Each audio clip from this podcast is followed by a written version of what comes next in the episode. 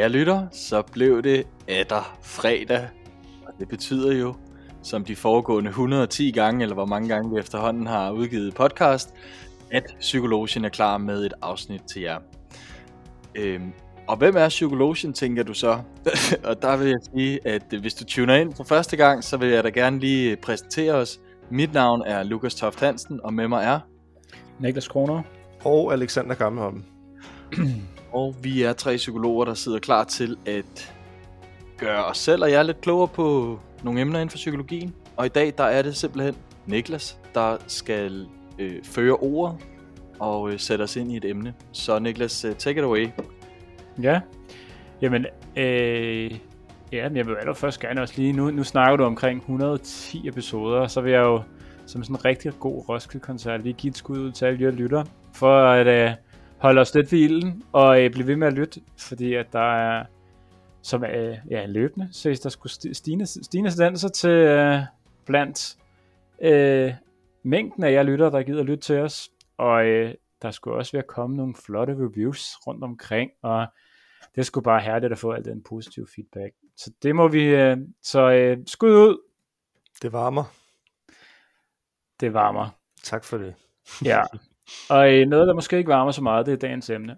Øhm, fordi at øh, vi skal nemlig, det er, et, øh, det er en øh, lytterforspørgsel, der er faktisk et par stykker, der har skrevet ind, og vi ikke har lyst til at snakke om det, og så tænkte jeg, jo for helvede, det skal vi da i gang med. Vi skal nemlig snakke omkring en relativ øh, invaliderende og meget alvorlig diagnose, øh, som jo er skizofreni. Og øh, vi skal egentlig bevæge os lidt sådan ind i de der psykologiske diagnoser, som vi egentlig ikke i mange afsnit har snakket meget om. Vi havde meget om det i starten med angst og depression og borderline og hvad der ellers ligger i, men egentlig bevæger os lidt væk fra det, og nu hopper vi altså ind igen i øh, det menneskelige sind. Og der er jo egentlig ikke, jeg kommer til at tage nogle tal senere ned, men der er jo egentlig ikke så mange mennesker i Danmark, der bliver ramt af skizofreni, på trods af, hvor meget man egentlig snakker om det. Øhm, men alligevel påvirker det vores øh, samfund i en, en ja, meget stor grad. Både økonomisk, men også for de mennesker, der faktisk bliver ramt i det, så er det meget alvorligt. Øhm, og det skal jo siges, som vi også siger i nogle af de andre afsnit, at når man får en diagnose, at man kommer til at blive ramt, øh, eller få diagnosen skizofreni, så er man jo ikke diagnosen. Derfor vil jeg også hele vejen igennem afsnittet prøver at bestræbe mig på at sige personer med skizofreni, og ikke skizofrene personer. Fordi man er jo ikke sin sygdom. Man er en person, der er, har været så uheldig at have den disposition, der skulle til for, at man udviklede den her, diagnose, eller den her sygdom, men man er jo ikke en af al sin sygdom. Så jeg vil lige prøve ligesom at holde det, holde det rent og sobert, øh, så vi kan få en god savlig diskussion omkring det. Men øh, ja, og det håber jeg ligesom, vi holder, holder til hele vejen igennem. Og også stor forordning til jer to. Nu er I jo meget politisk korrekte, og jeg er måske den, der ofte skærer ud på den mindre politisk korrekte side, så det ved jeg også, at I ofte er rimelig, ja, er rimelig, okay. er rimelig opmærksom på. Ja, øhm, det er så fint. Jamen, øh, som det er med mange af de her lange afsnit, så kan jeg sgu godt tænke mig at introducere lidt historie til at starte med. Og det skal vi sgu også. Vi bevæger os lige ned i lidt historien omkring skizofreni, det gør vi sgu for ligesom at få et indblik i, hvorfor vi står det sted, vi gør nu, samt hvad, ligesom, hvad der har ført til vores nutid opfattelser af skizofreni, og hvordan den her opfattelse ligesom har udviklet sig gennem tiden. Og øh, nu snakker jeg i starten om, at det var en god idé ligesom at være det politisk korrekt omkring det her. Det er jo lidt moderne ting, og er ikke noget, man har været igennem tiden særlig meget, så derfor vil historien jo også bevæge sig væk fra det. Fordi man er som skizofren sted nu, hvor vi har fundet et meget sobert ord for det på en eller anden måde, men det var ikke det, man gjorde tidligere. Øh, for i tidligere tider man har man primært beskrevet personer med skizofreni som nogen, der var vanvittige, og ikke vanvittige som den måde, vi bruger i dag, hvor man siger for eksempel, øh, shit, et vanvittigt flot mål. Når, øh, øh, hvad hedder han, øh, Lauke scorer ni mål i øh, finalen i håndbold, eller øh, øh, shit, hun er, shit, hun er vanvittigt smuk, hvis man ser en køn kvinde. Men derimod vanvittig som i dets rigtige betydning, nemlig vanvid. Øh, en person, der ikke hvad deres fornuft deres, okay, så ordbogen siger, at vanvid er defineret som en person, der ikke er ved deres fulde fornuft. Men øh, synonymerne er også galskab og sindssyg. Så øh, vanvid som i den der sådan almindelige, alvorlige form. Og øh, for at få en historisk forståelse af det her skizofrenibegreb, eller den her sygdom, så skal vi egentlig først bevæge os tilbage til, og det her kommer til at være sindssygt nørdet, eller lyde sindssygt nørdet, men en af mine yndlingsperioder, hvis man overhovedet kan have sådan en periode, der er en yndlings, men nemlig det antikke Grækenland, hvor øh, der bliver beskrevet en af de første beskrivelser af det, vi øh, man i hvert fald historikere formoder er skizofreni. For lægekunstens grundlægger, Hippokrates, som er levet fra sådan noget 460 før vores tidsregning til 380, så ja, hvad er det? Det er 2.500 år siden. Det er, det er lang tid siden. Det er lang tid siden. Han beskrev nemlig det her vanvid ud fra en forståelse af, at der var ubalance i kroppens væsker, og det resulterede i at, at holde på hat og briller i en våd hjerne. Og det var den her våde hjerne, der førte til vandet. Og øh, ja, jeg er rimelig meget væske op i hjernen, så, så jeg, jeg forestiller mig, at der var rimelig mange øh, vanvittige øh, mennesker i øh, Grækenlands tid. Men han mente altså, at det var den våde hjerne, der førte til, at man udviste de her vanvidssymptomer, som blandt andet er noget, vi kommer til at snakke omkring, hvad er senere hen i afsnittet. Og derefter igennem historien, så er det, og det synes jeg jo faktisk er en af grundene til at tage skizofrenis historie med, fordi den er rimelig sindssyg, øhm, fordi det har jo ikke altid været, den har altid været til stede, og der er også mange, der siger, at der også er skizofreni blandt dyr og sådan nogle ting, hvor man ser noget. Men det har ikke altid øh, blevet snakket om, omkring som værende en sygdom, som vi mennesker lider af. Fordi hvis man kommer lidt senere op i historien, så begynder religionen og kirken jo blandt andet at tage over. Og i stedet for at det her bliver biologiske forklaringer på, hvorfor man øh, har det her vanvid, så begynder man øh, at kalde det, at man er, øh, at det er noget, der er skabt af Gud, fordi han er vred på en. At det er karma for at opføre sig dårligt. At det er en eller anden form for overnaturligt aggression, der ligesom er kastet ned i hovedet på dig, og derfor, øh, man kan sige, ja, det er noget, der er bestemt for oven, og derfor udviser du det her vanvid. Og så når man er op, og det går så en masse, masse år med det, og så når man så op til 1700-tallet, hvor oplysningstiden begynder at komme, og man går væk fra de her religiøse forklaringer, og går mere over til at få beskrevet symptomer. Og det er så her, hvor det er sådan, det reelle første tilfælde af alle de symptomer, vi snakker omkring skizofreni, hvor det ikke bare er vanvid, men hvor man beskriver lige præcis nogle af de symptomer, som er skizofreni, øh, kommer frem. For der er nemlig en fyr ved navn Frans Messerschmidt, som er billedhugger fra Østrig, og han var en berømt og meget vellykket øh, hofskulptur. Jeg øh, må indrømme, jeg har ikke slået ordet op, men jeg tænker, det er en, der laver skulpturer til hoffet. Øh, det vil give god mening. Øh, og han var nemlig spået stor succes og var meget populær. Og så på et eller andet tidspunkt i hans tidlige, eller i hans 20'er, så begynder han stille og roligt at blive mere underlig, tiltagende underlig. Han begynder at blive paranoid, og han begynder at, at trække sig tilbage. Han isolerer sig så og opgiver, opgiver sit velbetalte job, og i det sidste år i hans liv producerer han en stor mængde buster. Det er nogle ret sindssyge, de her buster, eller hvad fanden det hedder, skulpturer, eller hvad man kalder det, øh, billeder af ham selv, hvor man laver, hvor han øh, har lavet sådan nogle usædvanlige ansigtstrækninger og grimasser, og nogle buster eller øh, forme af sådan nogle menneskehoveder med næb og alt muligt. Og det gjorde han, fordi han beskrev, øh, han, han så en masse dæmoner, og dem prøvede han ligesom at øh, lave igennem de her øh, ja, booster. Super irriterende ord, booster. Men øh, det er i hvert fald øh, det der. Og han døde fattig, isoleret, og han blev af alle beskrevet som bizarre og delusioneret. De, desillusioneret. Og det er ligesom den første ja, beskrivelse af som vi rigtig har af ting, der er associeret med det at være skizofren. Og det kom så i starten af 1900-tallet.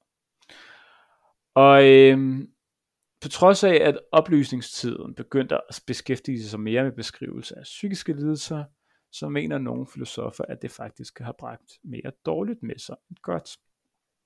Og en af de måske mest kendte filosofer, som vi også har, har faktisk haft flere lyttere, der har spurgt, om vi ikke kunne snakke omkring, en fyr ved navn Michel Foucault. Han beskriver blandt andet, hvordan man før 1700-tallet beskrev folk, der var abnormale, altså øh, folk blandt andet med skizofreni, som nogle mennesker, der var unikke. Så lige den der periode mellem kirken og oplysningstiden, der gik man væk fra at se mennesker som værende, eller abnormale mennesker, som værende noget, der var en straf for Gud, samt noget, der skulle, øh, man kan sige, beskrives som værende ikke normalt. Men derimod så man mennesker som unikke i den her tid. Og øh, derfor så begyndte man, ja i oplysningstiden, der begyndte man jo så at skabe de her, øh, hvad kan man sige, anstalter, hvor man puttede psykisk syge hen. Øh, og han, øh, ham her Foucault, han snakker så om, at det faktisk var bedre før oplysningstiden.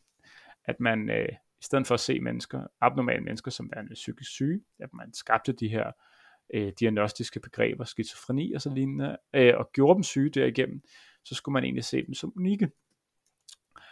Og hvad tænker I to om det? For det er ligesom historien om skizofreni. Nu er jeg øh, kort opridset. Det er gået fra at være en våd hjerne til at være Guds fred, til at være et øh, noget, man beskrev og øh, kaldte det abnormalt og puttede folk hen i diverse anstalter, øh, fordi de ikke var normale. Og i de anstalter opstod så det skizofreni-begreb, vi forstår i dag. Og derfor kunne jeg godt tænke mig at spørge jer lidt omkring sådan, at øh, Michel Foucault han siger jo, at vi ikke skal lave de her anstalter. At vi skal, at øh, det bliver en eller anden form for stigmatisering af folk, der er anderledes, at putte med i her. Og, øh, og derimod skal vi se dem som noget unikt, noget anderledes, men ikke noget, vi skal gemme væk, men noget, vi til gengæld skal studere. Det kunne jeg godt tænke mig at spørge jer to. Hvad tænker I omkring det? For det er jo lidt en diagnosediskussion. Der er, ja, er bestemt. Vil du starte, Alex? Altså jeg vil først og fremmest sige, jeg synes, det er en øh, spændende perspektivering at tage Foucault ind her, øh, hmm. og, og det kunne man jo gøre også med alle mulige andre lidelser, men det er jo rigtigt, at øh, så det der sindssyge eller vanvid, eller sådan, som øh, man forbinder skizofreni med, som så er blevet et nyt, en ny ting, men øh, det, det er et meget godt sted at, at, at starte på den der diskussion med, hvad det egentlig gør at, at lave for eksempel sygeanstalter og sådan noget. Men Alex, du havde også noget, du lige ville, du havde på hjerte. Nej, det, ja, jeg ved ikke, om det var lige helt fra, fra hjertet, Nå, men, men jeg Nå. kan godt... Jeg, kan, jeg, Nå, det var ikke helt fra hjertet. Det var ikke, det var ikke. Han, ventet, har ventet 25 år på, at der var en, der stillede spørgsmål. Ja, det var lige præcis. Endelig var der en, der turde. Ja. øh, men jeg, jeg kan godt starte, fordi det taler jo lige ind i den her diskussion, der jo er omkring altså, diagnoser og diagnostisering og så videre. Jeg synes, det er meget...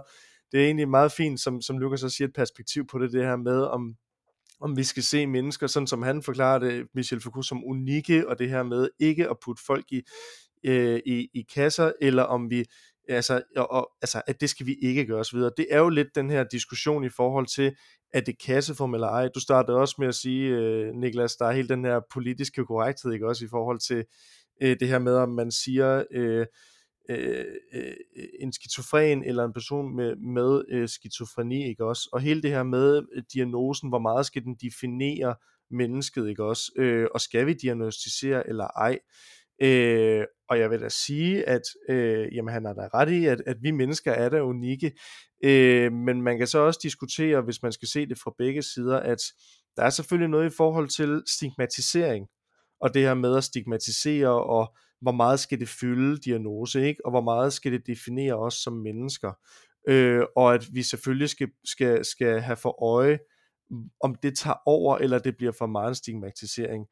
Øh, men på den anden side, så kan man jo også sige, jamen, øh, altså, man kan jo godt øh, være øh, forstå mig ret unik, eller at der er nogle ting, som, som, øh, som er lidt anderledes ved den her person, det er der ved os alle sammen, men hvis vi er i øh, hvis vi skal forstå også nogle gange nogle, nogle unikke træk, som kan gøre os i mistrivsel, eller som kan gøre, at vi ikke trives, øh, så er vi jo også nogle gange nødt til at forstå de her øh, træk i forhold til så at kunne hjælpe bedst muligt. Og der kan diagnose jo også ses som en øh, åbning, en nøgle måske til en behandlingsmulighed, øh, som, som ikke ville være der, hvis ikke der var en diagnose, fordi vi er jo nødt til at forstå, jamen, hvad er det, der sker her, øh, for at kunne give den rette behandling.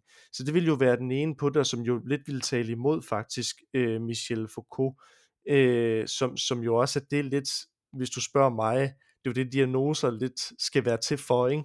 Øhm, så, så det vil jo være den, der går lidt imod i forhold til det, men, øh, men jeg, jeg, jeg kan jo ikke, jeg kan jo ikke øh, sige, at han er forkert i, at, vi er, at vi ikke er unikke mennesker, for det er vi selvfølgelig, og det skal vi også respektere, men, men, men vi kan jo godt være unikke og samtidig prøve at, at, at, at give en forståelse af nogle af de ting, der nogle gange kan fylde for os, og det lyder psykologisk, øh, eller psykologagtigt, men, men de ting, der måske gør, altså, vi er jo nødt til også at forstå nogle træk og nogle adfærd, for at vi kan, øh, kan, kan hjælpe på bedst mulig måde. Øh, ja, det var en lidt længere smøre, men ja. det var også for at se det fra begge sider.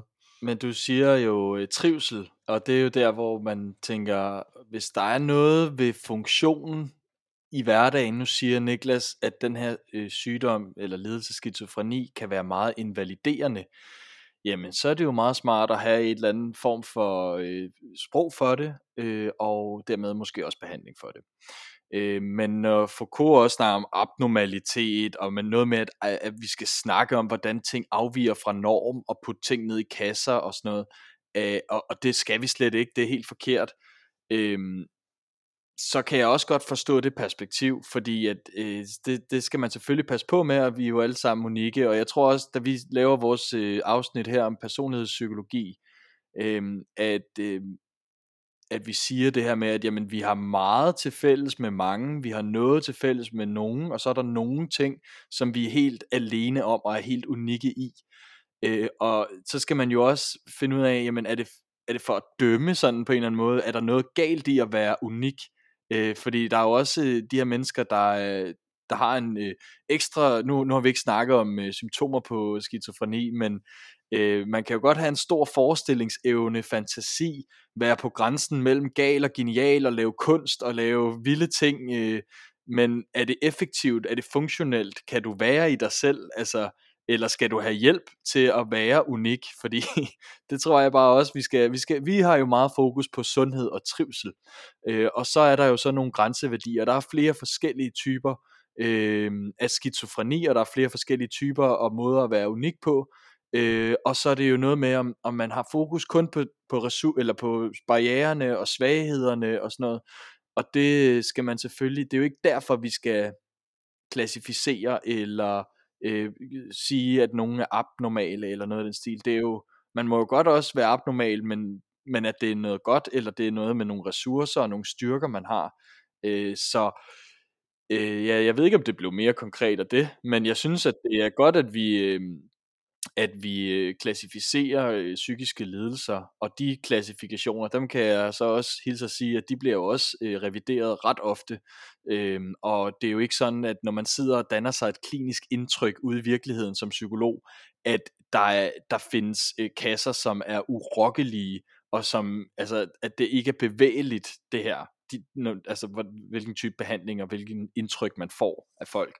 Så det er måske mere sådan samfundsmæssigt, hvordan kigger vi på det her, eller hvordan taler vi om det her, øh, som kan blive sådan lidt stigmatiseret. Og der kan jeg godt se, der kan være et problem i det, men jeg tror jo mere viden man har om det, øh, jo flere nuancer er der jo også i det, og sådan er det jo ofte. Helt sikkert, helt sikkert. Og det har så ikke øh, kun noget at gøre med skizofreni, men også generelt diagnose. Øh, og det er jo så min egen holdning. Men alt det, I snakker om, skaber altså også et problem, fordi at vi har jo en tendens til, altså sådan, der er jeg også enig på med, at øh, diagnostisering er en god ting, fordi så kan man få noget specialiseret hjælp. Man kan, der er kæmpe stor forskel for, hvordan man hjælper en med skizofreni, og hvordan man hjælper en med ADHD. Så det er rimelig vigtigt, at vi kan afskille, eller adskille de her forskellige diagnoser. Problemet er, og det, jeg tror, det er dig, Lukas, der siger det her med, at det ikke er statisk, at vi udvikler os gennem hele livet. Og det gør vi nemlig. Og den måde, man, når man diagnostiserer folk, er det jo ofte sådan et øjebliksbillede. Det er sådan en, eller i hvert fald et historisk billede. Øhm, du udviser de her symptomer en vis række, en vis tid, det passer ind i vores kasse, så lige du har den her diagnose. Og der er jeg jo nødt til at kalde, altså kalde vagt i gevær, eller opråbe, at man så måske har en eller anden form for nemmere måde, at man kan komme af med de der diagnoser igen. Øh, fordi at lige nu, der skal man have råd til at betale en, øh, psykiater, eller vente meget lang tid i sundhedssystemet for mm. at kunne få en eller anden form for udredning for at kunne fjerne sin diagnose igen. Helt sikkert. Det er en vigtig pointe. Helt sikkert. Ja. ja. Så det er jo også det er vigtigt at diagnostisere, men også vigtigt at lave et system, hvor man kan komme af med det igen. Men det var ikke det, vi skulle diskutere i dag. Det var ikke psykiatriens opsætning, og ej heller øh, regeringsmåde at håndtere det på. Det er ikke det, vi skal snakke om, for vi skal nemlig snakke om skizofreni. Og øh, nu har vi snakket lidt omkring vanvid, lidt omkring, hvordan vi som samfundsmæssigt ser på, øh, og har gjort med folk, der udviste de her øh, ja, tidligere vanvid, nu skizofreni øh, diagnose, og nu går vi så lidt ind i, hvad vil det så sige i dagens verden at have en skizofreni-diagnose? Hvilke symptomer skal man have? Hvordan kan det se ud? Og det her jeg tror ærligt, det er en af de diagnoser, der er nemmest at sådan beskrive, og sværest at diagnostisere i virkeligheden på en eller anden måde, fordi der er så mange sådan, nuancer i det. Men det er rimelig nemt sådan, at stille det op. Fordi at øh, ifølge og det er, jeg har taget den amerikanske diagnosemanual, øh, fordi at den er lidt, man kan sige, den er lidt nemmere skildring af symptomerne her, end det er i den øh, europæiske. Jeg skal lige kort bagefter omkring forskellene, men bare lige for forståelsens skyld har jeg altså taget den amerikanske måde at se skizofreni på. Fordi at øh, de skildrer skizofreni i to forskellige kolonner. De beskriver, at skizof- folk med skizofreni har henholdsvis nogle positive symptomer og nogle negative symptomer. Og hvis man starter, så øh, fra den ene side, så beskriver de positive symptomer ofte noget, man får, og de negative symptomer noget, man mister. Så jeg tænker ofte om det sådan noget i forhold til sådan noget plus og minus. Altså sådan positivt og plus, og derfor nogle symptomer, man får, altså man bliver plusset i et eller andet, og negative symptomer er mere sådan øh, negativt, altså mere over minus, og derfor er noget, man mister. Så plus og minus. Øhm, og øh, positive symptomer, som sagt noget man får, er oftest nogle ting, øh, hvis man har de symptomer, så er det oftest nogle ting som vrangforestillinger, det er hallucinationer, det er psykoser, som ligesom er det min, er mest almindelige herunder.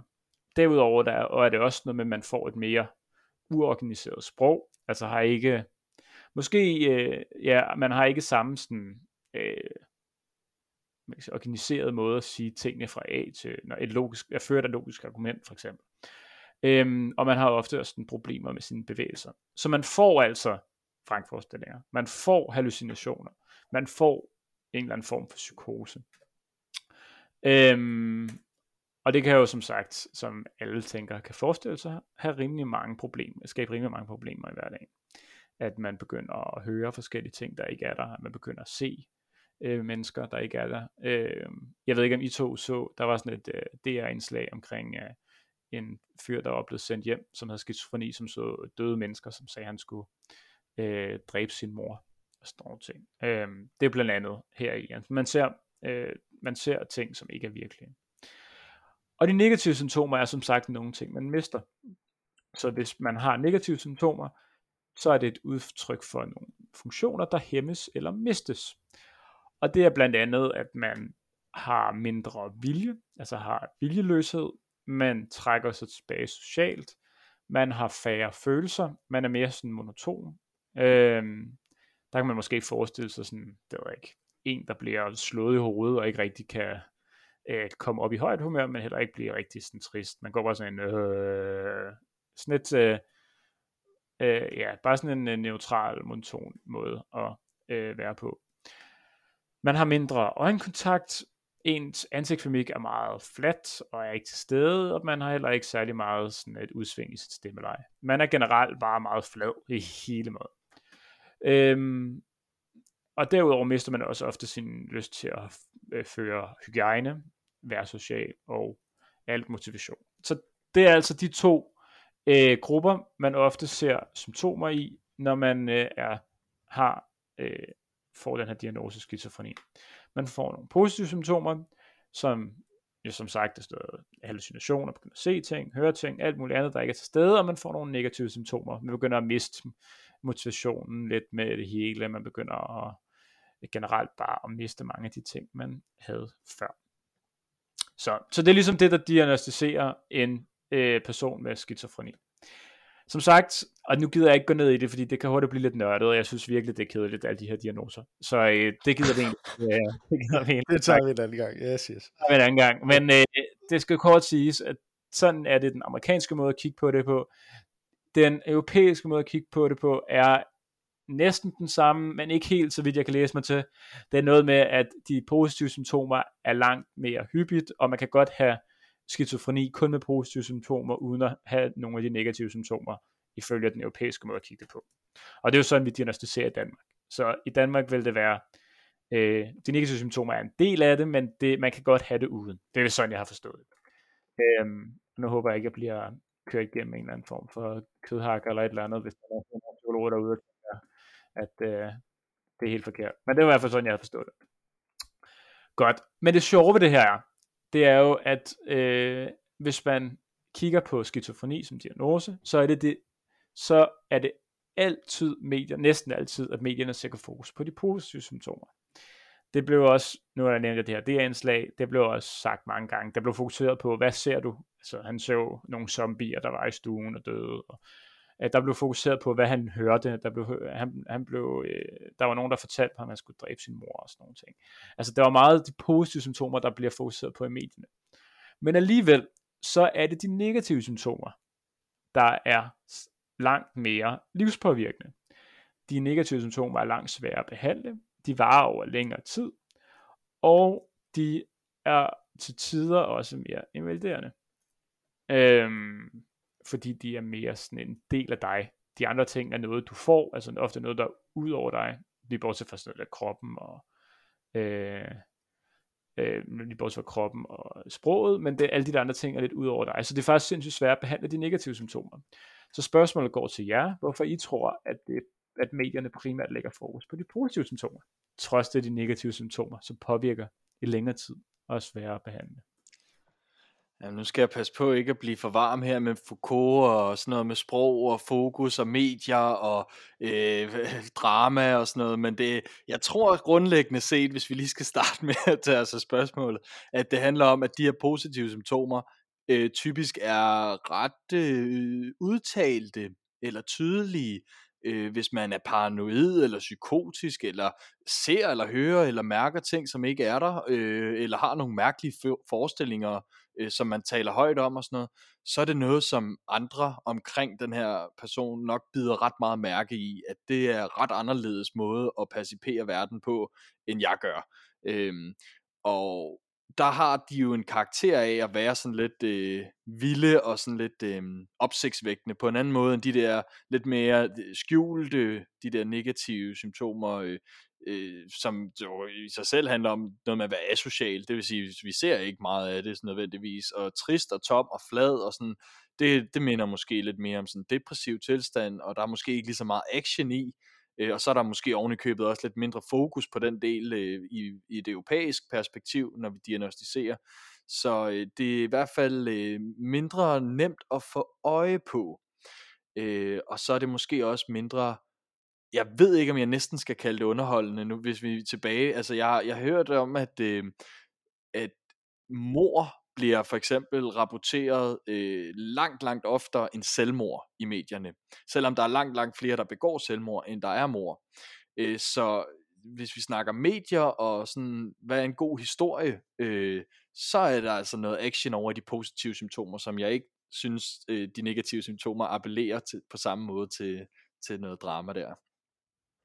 Nej, jamen, jeg, jeg, ja, Øh, det var meget det samme, jeg ville sige. Både i forhold til sproget, synes jeg, der kan være noget i forhold til, det er øh, måske rimelig sådan simpelt at forholde sig til, når man siger de positive symptomer, jamen så er det hallucinationer, eller med vrangforestillinger, øh, eller, eller hvad det nu kan være, ikke også, i forhold til, øh, til det. Og det er, sådan, det er sådan en ting, man kan sætte på skizofreni, fordi det er sådan rimelig, det findes også i andre, undskyld, øh, i andre diagnoser, men det er, sådan, det er rimeligt, det er bare blevet lidt en ting, at, at har man altså hallucinationer eller vrangforestillinger, så tænker man bare skizofreni, så det er sådan, det, det der er lidt, det er lidt det, der er blevet kendetegnet ved øh, skizofreni, fordi det er, sådan, det, det er som om, det er sådan en ting, bum, det kan vi sætte på, det er rimelig unikt for, for altså lige præcis kun den diagnose, øh, på trods af, som sagt, det kan fremkomme i, eller forekomme i andre diagnoser også.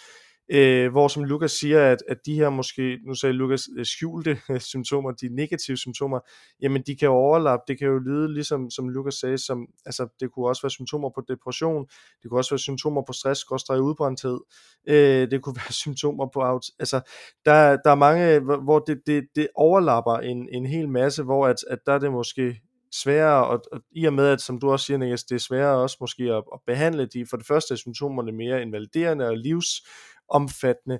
øh, men det må eddermame også være svært, når, når, der, når det overlapper så meget med, med andre symptomer, som for eksempel for depression eller for, for, øh, for, for andre lidelser, ikke også? Så det her med, at altså, øh, tristhed, øh, tab af motivation, tab, altså mere udmattelse, øh, og, opfø- og trække sig, øh, i sociale sammenhæng. Alle sådan nogle ting, det er jo sådan noget, hvor at, altså, ja, det forekommer altså i mange lidelser, ikke? Øh, og er det så øh, de negative symptomer, der er på spil, eller har man fået en depressiv, øh, undskyld, en depressionsdiagnose oven i øh, oven i skizofreni, øh, fordi det påvirker, at man har skizofreni, så ja, komorbiditet, altså flere, flere lidelser kan jo forekomme, det er jo også øh, noget, der kan gøre det endnu mere øh, vanskeligt at, at differentiere nogle gange. Ikke?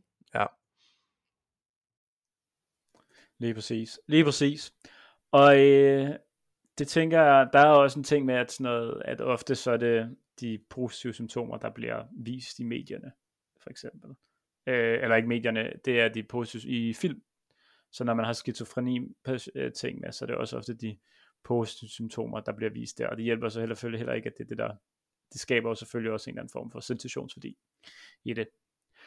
Og øh, vi kan tage diskussionen senere, om det er godt eller dårligt, at medierne fremsætter øh, det på den måde. Men øh, hvad hedder det nu? Nu går vi nemlig lidt videre, fordi jeg har nemlig en del, vi skal nå igennem. Ja, tiden løber jo. Øh, fordi I får lige noget fakta. Bare sådan hardcore fakta omkring skizofreni. For lige at øh, få lidt feel good feelings ind. Jamen, øh, Ja, det er måske ikke det største feel good feelings. Men, øhm, okay. Fedt, øh, vi sætter os til rette. Men det er altid ja, rart med det, fakta, det, det ja, kan man jo godt. Det er dejligt, ja. ja og et konkret fakta, det er, at 1000 danskere hvert år bliver diagnostiseret med skizofreni. Og i alt 30.000 danskere lider af sygdommen, hvor halvdelen af dem er under behandling. Så altså, og det vil sige, det kan måske lyde meget som 30.000, men sammenlignet med mange andre psykiske diagnoser, så er det ikke særlig meget. Debutalderen for at blive diagnostiseret med øh, skizofreni er typisk i ungdomsårene mellem 16 til 30 år. Og der er nogle kønsforskel på det. For mænd er lidt mere disponeret for at få en skizofreni-diagnose end kvinder, hvorimod kvinder typisk får diagnosen i en tidligere alder end mænd. Kvinder, og det er jo her, at øh, ja, jeg ved ikke, jeg, jeg har ikke tænkt mig at analysere det eller lægge noget i det, men øh, kvinder har også en bedre prognose for at stabilisere sig. Øhm, og ofte ser man over sådan 5-10 år en reduktion i de her skizofreni-symptomer, man kunne have. Øhm, dog, og det er så her, der er sådan lidt, øh, det er så lidt triste nyheder, men det estimeres at cirka 10-15% af alle patienter med skizofreni, med en skizofreni-diagnose begår selvmord, og den forventede levetid er cirka 10 år mindre end personer, der ikke har skizofreni. Godt.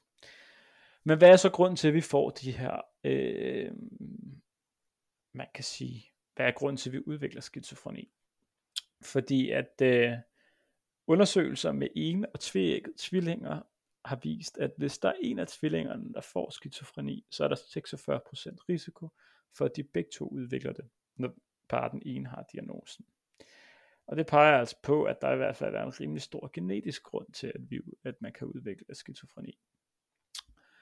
Et andre undersøgelser, som har undersøgt den samspillet mellem arv og miljø, forklarer, at over 80% af gangene, øh, hvor patienten blev diagnostiseret med skizofreni, så var der en genetisk disposition til det, og et miljø, der disponerede for det. Det vil altså sige, at det, siden det er så langt højere end kun genetik, så vil det altså sige, at der både er arv, men der er også miljø, der spiller ind. Så en overraskelse. Og der bliver spørgsmålet så til jer nu her øh, der kommer jeg lige på banen en gang til, fordi jeg kunne godt tænke mig at høre, og jeg kommer med, jeg kommer med en af svarene bagefter, der er mange forskellige, men hvad tror I kan være en miljømæssig årsag til, at man udvikler skizofreni? Uha. Uha. Skal jeg starte, Lukas? Ja, det må du gerne. Øhm, ja, det ved jeg faktisk ikke, hvorfor jeg spurgte om, fordi at jeg kunne da Nå. godt lige mærke, da jeg så spurgte, sagde det, så øh, kan det godt være, at jeg skulle have lidt tænketid til det, men lad mig prøve at kaste mig ud i det alligevel. Øhm, altså, jeg tænker, at Ja, fordi jeg har, altså sådan som jeg, det er jo tit en kombi mellem det genetiske og, og det miljømæssige, men, men øh, så, så det genetiske spiller jo en vis rolle, men man kan sige, af miljømæssige ting, når vi kigger på nogle af de symptomer, som kan være ved, altså der kan være mange årsager, jeg tænker, at det er jo også nok stadigvæk lidt uklart, hvad, hvad helt præcis den miljømæssige årsag kan være, men noget der kunne være, øh, er måske det her med, når vi kigger ind i øh, symptomerne, og så noget som for eksempel, at der kan være nogle øh, hallucinationer eller vrangforestillinger, øh, så kan jeg ikke lade være med at tænke, det er jo noget, der, der, der lige pludselig, det er jo, det er jo noget hjernen, øh, øh, det er jo ikke virkeligt, men det er jo noget hjernen tror, det der med, at den, den det virker lidt som om, at det kan være noget, så er den blevet påvirket, eller den er blevet chokeret, eller der er sket et eller andet, for eksempel et traume. Øh, det er sådan det første, der, der, der kommer øh, til mig, altså det der med, at der kan være noget traume fra barndom, eller traume senere hen, som sætter sig, som så gør med den rigtige, øh, det hedder ikke den rigtige, fordi det er, det, er jo, det er jo ikke en god ting, men med en bestemt genetisk disposition, kan det jo så udvikle sig, måske til nogle vrangforestillinger i hjernen, fordi det sætter sig i, i kroppen og hjernen. Det her traume for eksempel. Så det kunne for eksempel være måske en øh, ting, man kunne tale for, måske kunne være øh, en miljømæssig faktor. Ja. Øh, Du kører, med, jeg, du kører med traume, Alex. Jeg kører med traume. Det, Ja. det prøver vi. Det prøver vi. øh, nu sagde Alex øh, noget, der påvirker hjernen, og der øh, ved jeg jo, at sådan noget som stoffer, øh, eller alkohol, eller ah, nok mest, jeg, jeg har mest hørt om sådan hash-psykoser, men mm. også andre typer af stoffer, der kan øh, inducere hallucinationer og vrangforestillinger. Det kan godt hjælpe sådan en skizofrenidiagnose på vej, især hvis man har en sårbarhed for det i forvejen.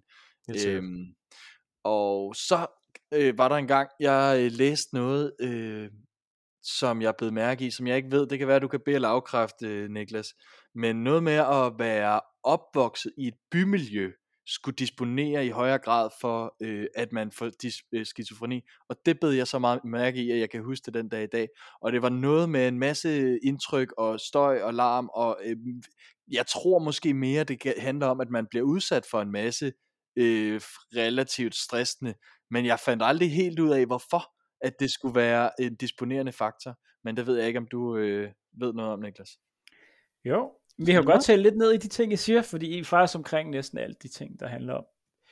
For øh, hvis vi starter med det, du siger, Louis, øh, det sidste, du siger. Fordi det var nemlig også noget, jeg var lidt overrasket over, da jeg kiggede ind i det her. Det er nemlig det her med, og øh, hold på hat og briller. Der er en stor undersøgelse fra, den er så øh, 15 år gammel, men de undersøgte, det er sådan en metaanalyse, som er sådan lidt rimelig højt op på sådan kvaliteten af, hvor god en artikel er. Øhm, de fandt ud af, at opvækst i et bymiljø udgør 30% af al forekomst af skizofreni, sammenlignet med andre miljømæssige risikofaktorer. Øhm, og det er så primært kun i barndommen og i ungdommen, og ikke i voksenalderen, det her gør sig gældende. Så hvis man som barn eller ung har vokset op i et bymiljø, har man større risiko for at udvikle øh, skizofreniske træk, frem for hvis man ikke har.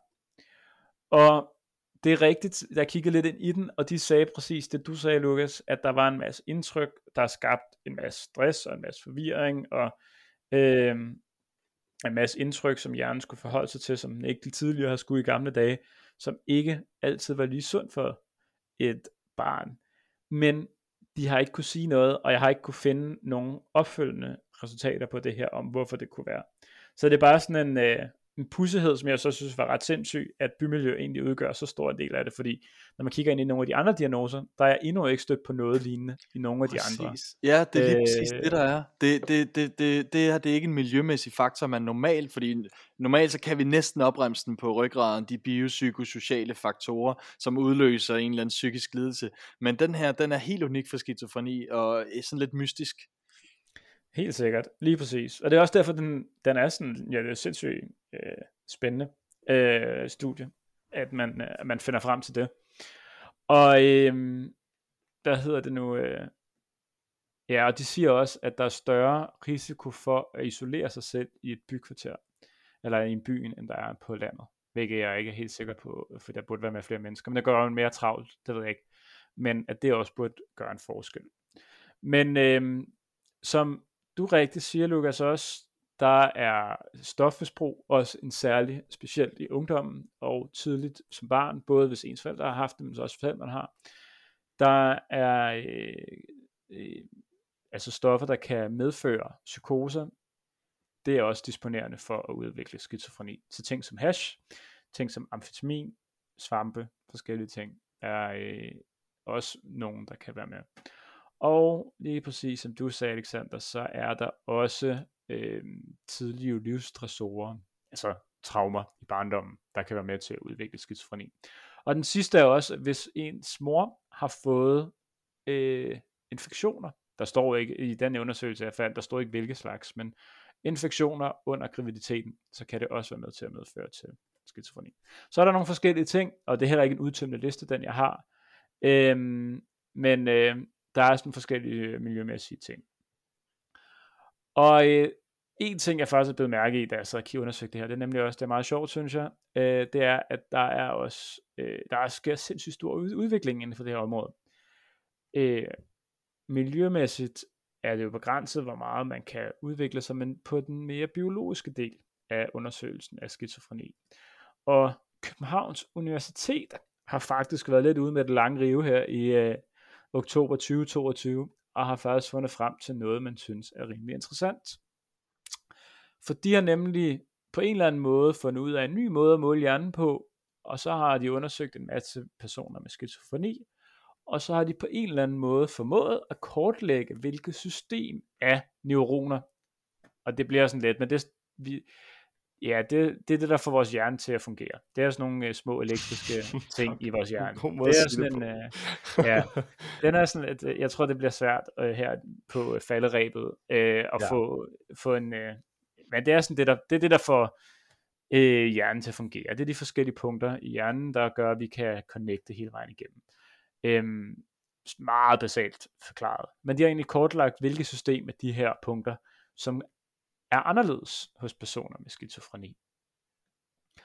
Og øh, det siger de så, at det kan faktisk betyde, at man kan på rimelig effektiv måde lave en behandling, hvor man øh, påvirker de her neuroner, som har er anderledes hos personer med skizofreni, så de ikke ændrer sig, og ikke får de her molekylære forandringer, som de kalder det, men derimod på en eller anden måde øh, forholder sig til at være normale. Og derfor er det ikke kun en mulighed, siger de, at man kan symptombehandle, når man har fået sygdommen, men man kan derimod også screene de neuroner, der er øh, det her system af neuroner, før folk bliver syge, så man kan nå at stoppe det, før det kommer til at udvikle sig.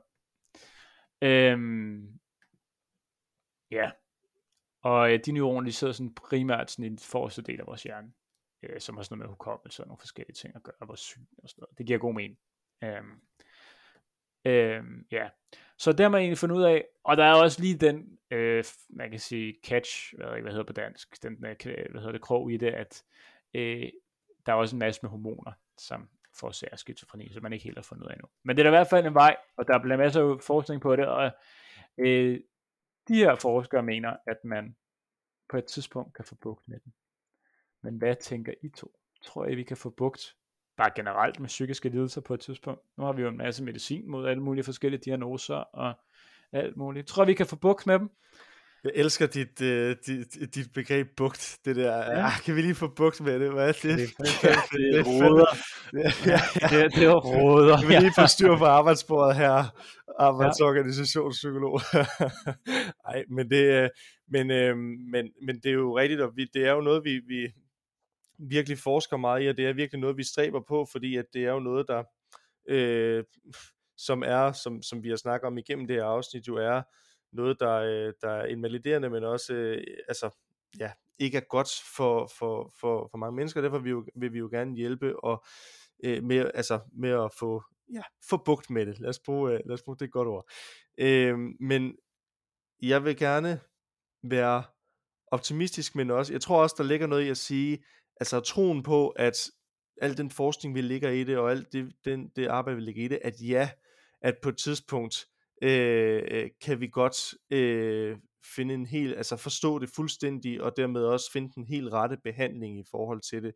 Øh, forstå mig ret, at der kan være lang vej nu, og der er jo også en vis skepsis i forhold til det her med, når symptomerne kan, kan variere, som de kan, og det her med at forstå diagnosen først, for derefter at forstå, hvilken behandling er det så, vi skal bruge. Øh, så det kræver rigtig meget forskning, ikke? både i forhold til at forstå, hvad indkapsler faktisk diagnosen, men også at forstå så, hvad er det for en behandling, vi skal bruge. Men jeg tror også, at den at have håbet om, at vi kan øh, øh, hvad hedder det, øh, hjælpe og finde den helt rigtige øh, forståelse og den helt rigtige behandling, er jo med til at opholde motivationen for, at der kommer alt den her forskning. Det er jo det, der, der driver det øh, i sidste ende. Det var sådan virkelig, ja, tvetydigt svar, men øhm, ja. Ja, men øh, jeg tænker, det, altså, man kan jo, altså, det er jo ikke andet end et, et par hundrede år siden, at, øh, at øh, man døde af lungebetændelse, og øh, der ikke var antibiotika og penicillin og sådan nogle ting. Så det er jo ikke utænkeligt, at der findes en medicinsk øh, behandling ud et sted i fremtiden, og psykofarmaka, der kan gøre en hel masse godt, som vi slet ikke er i nærheden af at have fundet ud af endnu.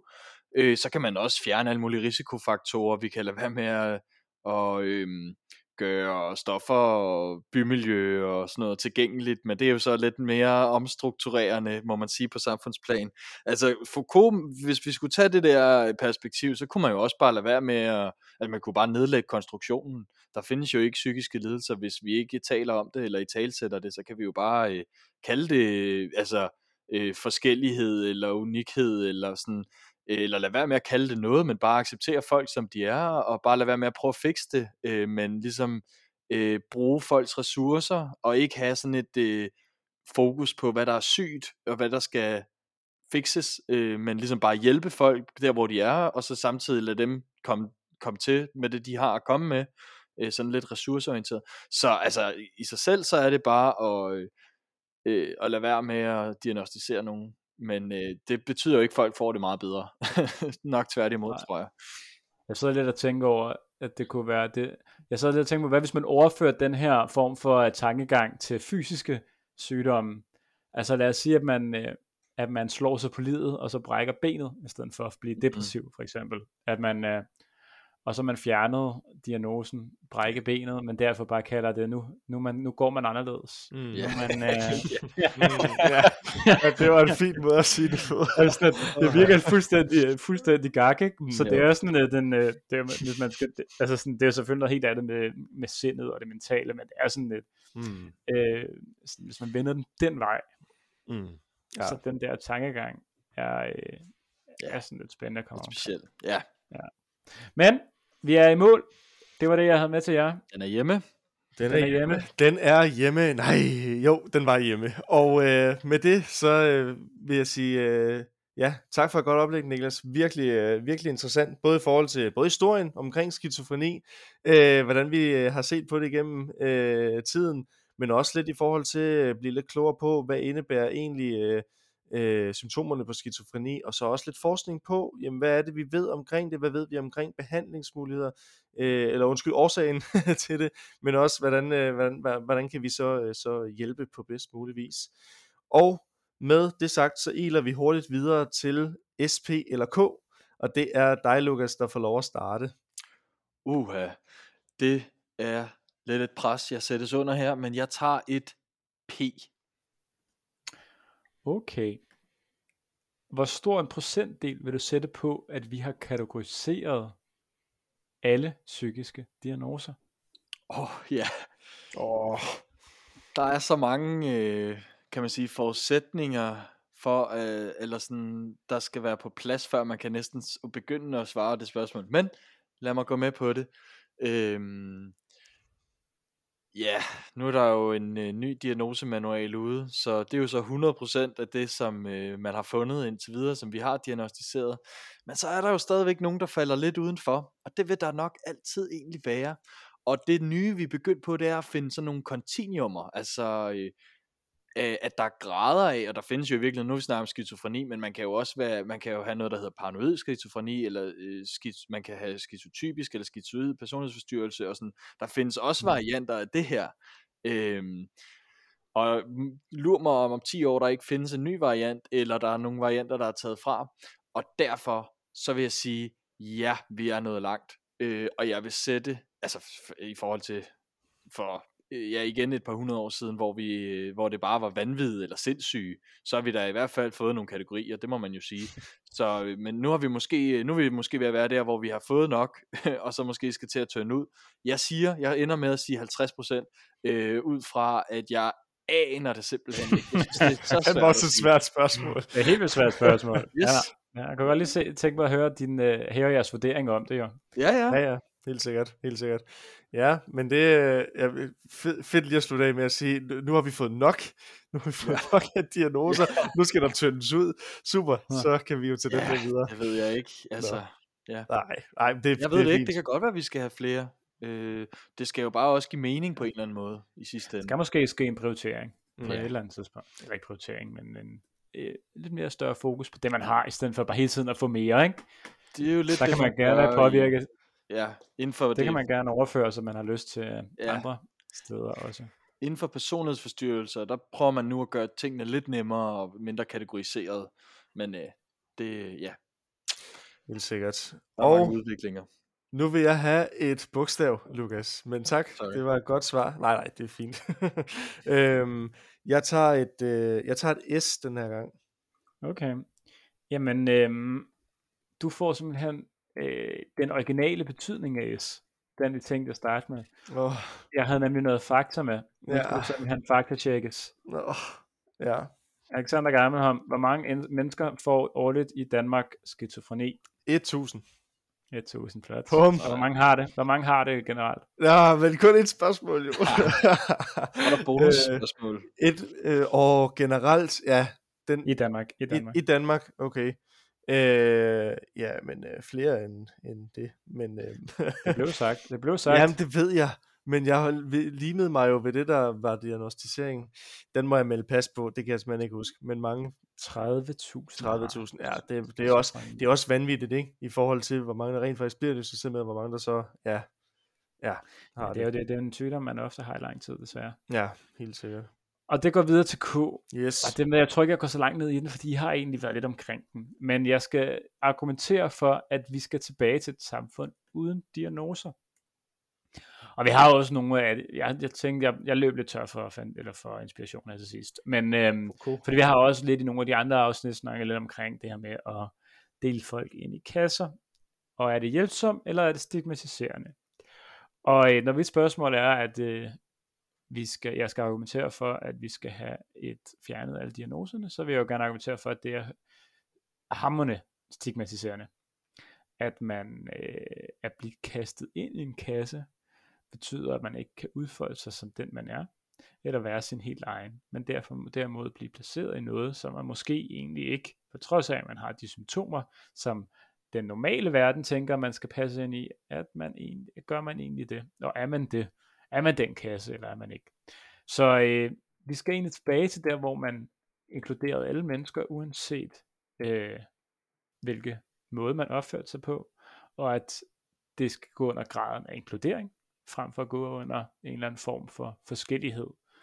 Øhm, ligesom man nu er i gang med at inkludere alle former for øh, det ved ikke, køn og Øh, alle former for alder, og alt muligt skal vi også ind på at inkludere alle former for diagnoser. Der skal der plads til alle, uanset kassen. Yes, interessant perspektiv, og med det perspektiv, så tænker jeg, at vi også slutter af fra, eller lukker ned fra SPK. Øh, som altid, øh, det var det, vi havde for denne gang, og hvis man, hvis man har nogle øh, kommentarer, ris, rus eller andet til os her på øh, Psykologien podcast, så skal I altid være velkommen til at øh, skrive til vores mail, psykologen.odense-gmail.com eller øh, gå ind på vores øh, Facebook-side, øh, Psykologien Mellemrum Podcast, og følg med os der og like vores side der, øh, og følg lidt med i nogle gode, fremragende Facebook-opslag. Øh, og øh, ellers så kan I også altid rate os inde på både Spotify, Apple Podcast, eller der, hvor I nu lytter til, øh, til podcasten, som Niklas startede med at sige, så får vi en, øh, en, en masse anmeldelser og så videre, og det er vi altså glade for. Det er heldigvis også nogle gode anmeldelser, men det betyder altså noget, det her, det giver noget for motivationen, at vi kan se, at det vi laver, det er der faktisk nogen, der synes er godt. Godt. Ellers så øh, er der ikke så meget tilbage andet end at sige endnu en gang tak for et rigtig godt oplæg, Niklas. Tak fordi I lyttede med, og vi lyttes ved om en uge. thank you